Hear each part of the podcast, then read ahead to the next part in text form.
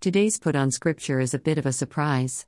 When I read it, I could not remember seeing this promise from God about the Holy Spirit here in 2 Corinthians.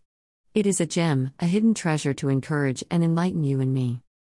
2 Corinthians 1 20 25 is an infusion of hope and courage from the Apostle Paul. For no matter how many promises God has made, they are yes in Christ.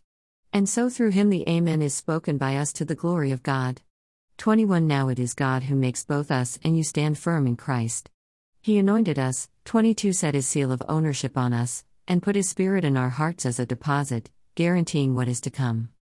His first affirmation is that every promise is fulfilled, completed, and made right in Christ. What a blessing to know that everything God has planned will be completed by Christ in his time and in his way. We do not have to doubt. 1 Kings 8:56 puts it this way: Praise be to the Lord, who has given rest to his people Israel just as he promised.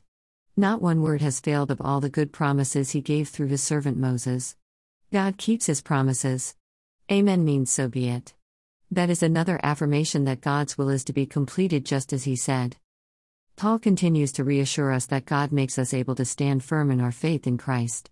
David stood firmly rooted in the Lord and said, May these words of my mouth and this meditation of my heart be pleasing in your sight, Lord, my rock and my redeemer. In Psalm 19:14. May David's words and conviction be ours as we stand firmly for Christ.